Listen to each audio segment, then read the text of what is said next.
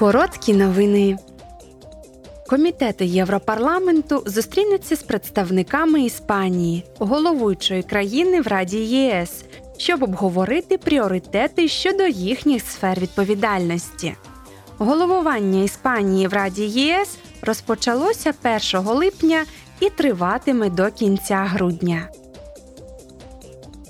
Завтра в Брюсселі Верховний комісар ООН з прав людини пан Фолькер Тюрк вперше виступить на спільному засіданні членів підкомітету Європарламенту з питань прав людини і комітету з питань громадянських свобод, юстиції та внутрішніх справ.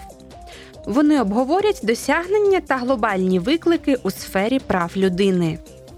Цього року відзначається 75-та річниця ухвалення загальної декларації прав людини та 30-та річниця ухвалення Віденської декларації, яка заснувала управління Верховного комісара ООН з прав людини.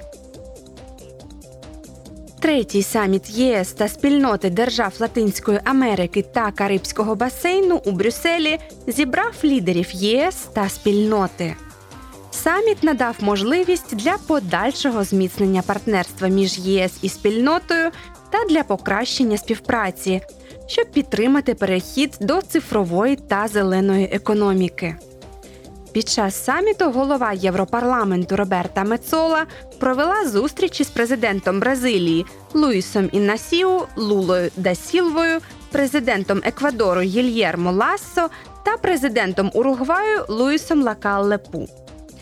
Парламентарі обох регіонів висловили солідарність з українським народом, а також у спільній заяві засудили незаконний, неспровокований і невиправданий напад Російської Федерації.